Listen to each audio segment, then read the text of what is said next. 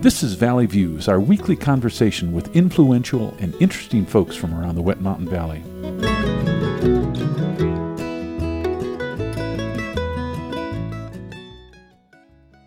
Today on Valley Views, we're visiting with Bryan Anderson, who's the airport board chairman, and we're going to be talking about the Silver West Airfest, which is August 12th. Bryan, welcome back to the program. Thank you, Gary. Glad to be here. Now, I always like these interviews. We're always talking about bit of technology and cool vehicles, if you will. How old were you when you started flying? I actually had my very first flight uh, when I was nine years old. My dad uh, was a big aviation enthusiast and uh, bought me a ride with an instructor when I was nine. and where was that? That was in East Tennessee, Johnson City, Tennessee. Okay. And what captured your interest in flying early on?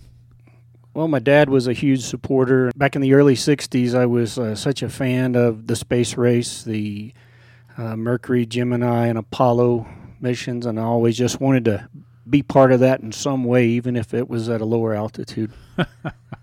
now, for those unfamiliar with Silver West Airport, tell us a little bit about that facility. The Silver West Airport is located about eight miles to the south of Westcliffe and Silver Cliff on Highway 69. We've seen the airport enjoy uh, uh, some growth over the years in terms of infrastructure, the facilities, and the the number of uh, occupants that we have out there. We have some 20 hangars and 20ish airplanes uh, stationed here locally, some of which come and go as the, the snowbirds do here. But we recently upgraded the runway with a new coating. We were a beta test case for the CDOT, Colorado Division of Transportation, Department of Transportation, and the Division of Aeronautics we uh, actually have a new coating on our runway. It's the first one in Colorado, and it's really holding up well. And we received a very large grant from the Division of Aeronautics to do that. Now, the runway is quite long, it seems to me. Just less than 7,000 feet. And of course, we need this at the elevation we're at. In pilot terms, uh, we deal with a phenomenon called density altitude or lack thereof. And as the temperature and pressure changes and the altitude, the air is much, much thinner up here. So it's very difficult on people to breathe and airplanes to breathe, and uh, for them, the airplanes to get airborne. So expand on that a little bit. If one is taking off and flying at 8,000 feet, how is that different from sea level? Of course, your uh, takeoff distance is quite a bit longer and also the power available to the airplane because the air is much thinner in terms of the engine trying to breathe, just like a human would try to breathe. It's that there's much less oxygen available, so uh, the airplane doesn't develop as much power at these altitudes. A little more about the airport. How is it run? How is it managed? We have a uh, a, a, team of volunteers that are board members for the uh, Custer County Airport we have some seven members, plus we have a new airport manager, Clyde Butler, who's doing a great job of uh, making sure our facilities are maintained properly. And it's our first time of really having a county employee that's part time, albeit, but uh, supporting the airport as a manager. And who owns the airport? Uh, the people of Custer County own the airport, and uh, it's supported through our county commissioners and uh, the folks that come out and visit the airport, and also the, the, the flyers that come in, buy fuel that supports the airport, as well as the ground leases on the hangars that are out there. Now, in a large airport, there'd be a control tower, there'd be traffic controllers, etc. How does one manage as a pilot locally here? Well, there's a concept in aviation called see and avoid, and there's also uh, hear and avoid. You check in on the designated frequency for the Silver West Airport, make your radio calls at specific times, and that alerts anyone coming into the area that there are other aircraft in the area using the runway. Uh, that makes perfect sense. Uh, let's talk a bit about the Airfest coming up. Uh, that's August 12th. And I remember a just a few years ago, it was a pretty modest event. Uh, last time I was there, there were hundreds of people. Take us as far back as you can remember and contrast how it was then with uh, what folks might anticipate this time. Well, we're really excited about how the Airfest has grown over the years. The fly-in began oh early 2000s, and I, I remember when the county building was first delivered and, and certified. We had the grand opening out there. There were about 10, maybe 12 people out there, and no airplanes. It was a foggy day in the in the fall, and from that we've grown to last year. We estimated we had six to 800 people out. We had over 30 airplanes, two helicopters old World War II vintage airplanes, uh, more modern airplanes as well. And it it's really have, has become a go to event for the county. And as far as the airport board goes, what's the objective of having the Airfest? The objective of having the Airfest is to share this facility in a more open way with folks within the state and our county and some fly in from surrounding states. We've been supported by the Custer County Tourism Board, and uh, that board gives us a grant each year, competing with other events in the county.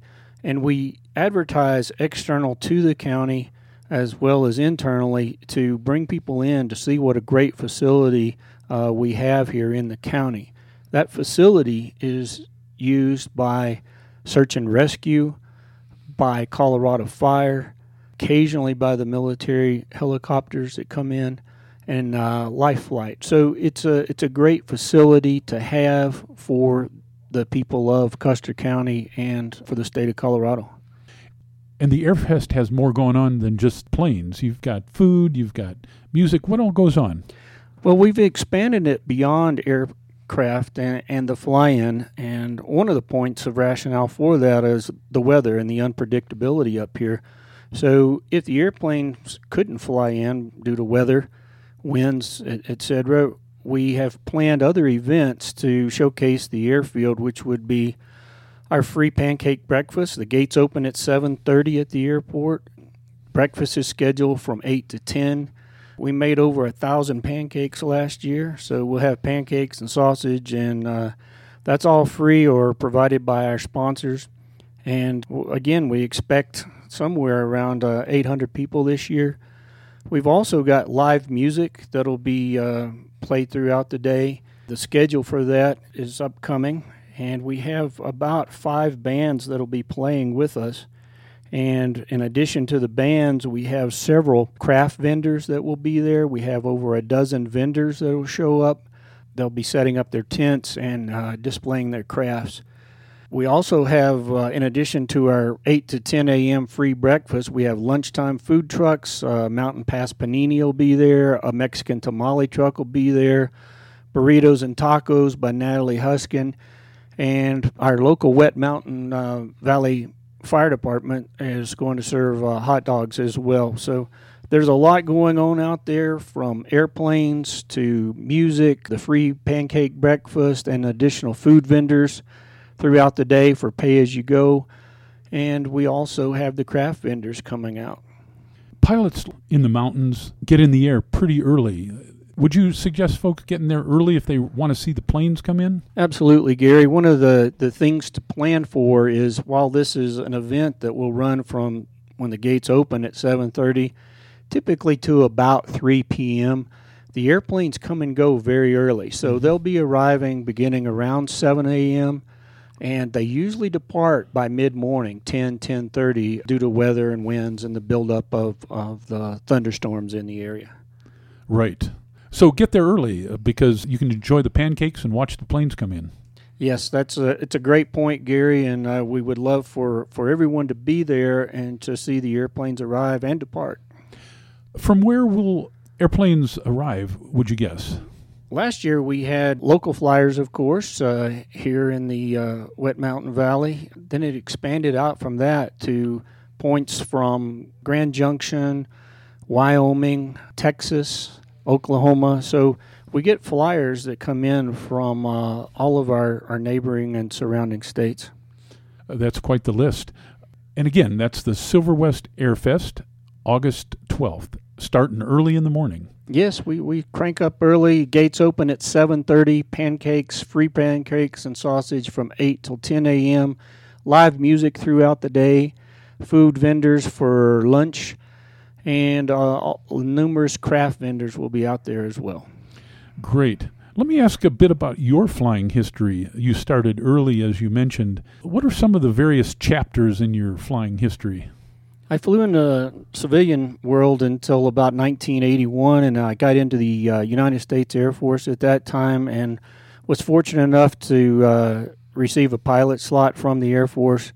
I flew in the Air Force for over 21 years, uh, primarily focusing on the U 2 Dragon Lady reconnaissance aircraft. I flew that for about 15 years.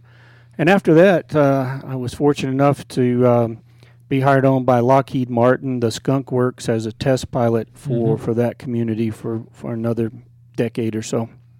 And Skunk Works at Lockheed Martin is legendary. It is uh, producing some of the earliest designs of uh, unique aircraft, the F 80 Shooting Star, the uh, F 117, the U 2, and the SR 71, to, to name but a few, and now the F 35 and F 22. U 2 is a famous name. What's it like to fly a plane like that? Uh, it's very unique. It's a very close knit community. There've just been since 1955 just over a thousand pilots. We keep track of each other by the date you soloed the airplane because that's such a monumental event uh, in an aviator's career. I happen to be number 510 uh, out of just over a thousand U 2 aviators since 1955. Wow. Now, I had the pleasure of viewing your current plane up close and personal. What is that one? The current aircraft that I'm the caretaker of, we always say that you don't really own anything, you just take care of it for the next generation and the next owner. And it's an AT6D made by the North American Aircraft Company. It's a 1944 model. It'll be uh, at the Airfest on display, and if the weather supports it, uh, maybe uh, get airborne and, and demonstrate that airplane for the community. North American built the P 51 Mustang during mm. World War II and the X 15 later on, and actually built the Apollo capsule or most of it. Uh, so, North American has a long history with unique designs, and this aircraft was used to train World War II era aviators that were following on to aircraft like the P 51, the P 40 Warhawk, the P 38 Lightning, etc. And I was on the bluff, oh, a couple weeks ago maybe. I saw your plane over by the rainbow. It's very distinctive in its look. Distinctive in its look and also its sound. Uh, of course, it's uh, what is termed a conventional aircraft, meaning it has a tail wheel, but it has a Pratt and Whitney radial engine. It uh, I always say it, uh, it's like a Harley with wings. It uh, shakes and smokes, makes a lot of noise, and goes slow. Is there something out there, or something from aviation history that you'd love to fly? I would have loved to have had the opportunity to go into space. I think some of the, the accomplishments there, and one of my former colleagues and squadron mates uh, just flew the Virgin Galactic spaceship to, to space. Mm. Uh, trying to talk him into being at the Airfest this year and uh, have him meet some folks and, and talk uh, with them. I think anything that got high and went fast, uh, I, I would love to be a part of. And I've been fortunate to fly some unique designs over the years, in particular with the Skunk Works. But uh, I just love anything that flies. Any advice for folks out in Radioland? Maybe there's some young person out there thinking, hey, I'd like to check out flying. What advice might you give them? Well, first of all, if it's a dream or a, a passion of yours, uh, never give up. The number of folks that will say no or the obstacles from finances, uh, from the work ethic that it takes to become an aviator, the currency requirements are are many. However, there are some unique opportunities right now for future aviators, future maintainers, logisticians in aviation. There are ab initio programs where they will take qualified individuals to become f- from fledgling aviators all the way up to the right seat in an airliner. So if it's a passion or a dream, never give up on it. Good advice. Thanks for that. Once again, the Silver West Airfest is August 12th, starting about 7:30 with uh, pancakes and watching the planes come in. That's correct, Gary. And uh, before we uh, we sign off here, I would uh, like to mention a few folks that are very key to this. Of course, the airport board and the volunteers out there, our airport manager, uh, Shelly Larson, who does our design and helps us with advertising, uh, working in uh, concert with the Custer County Tourism Board. We also have a sponsor this year, uh, Platinum Properties team. Kimberly Salamino and her, and her folks are a sponsor of the Airfest. They'll be sponsoring our coffee bar. So we hope you will come out, visit with us at the Silver West Airfest. Remember, gates open at 7:30. Come early and stay throughout the day with us for the flying and the food and the entertainment. And the Silver West Airport, Butler Field, is just south of town by half a dozen miles or so. It is. It's a beautiful drive. Come on out and see us. Bryan, before we go, uh, what's that website for more information? You can access it a, a, couple of ways. There's a QR code on the posters that you will see throughout town and throughout the state. So you can uh, view that QR code that's in the corner of the poster. There's also a website, visit wetmountainvalley.com. And you can also access what's going on with the uh, airport at any time through the Custer County government page.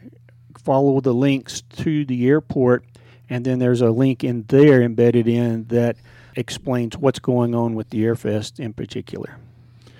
Great. Bryan, thanks for stopping by. Thank you, Gary. Appreciate you. We have been visiting with Bryan Anderson, local pilot and airport board chairman. We've been talking about the Silver West Airfest, August 12th. My name's Gary. We'll see you next time on Valley Views. You've been listening to Valley Views on KLZR 91.7 FM. Valley Views airs Tuesdays and Thursdays at 7 a.m. and 4 p.m., and again on Saturday morning at 10 a.m. Send your ideas and comments to comments at klzr.org. Valley Views is produced by the volunteers of KLZR 91.7 FM. I'm walking on a rainbow with my feet on solid ground.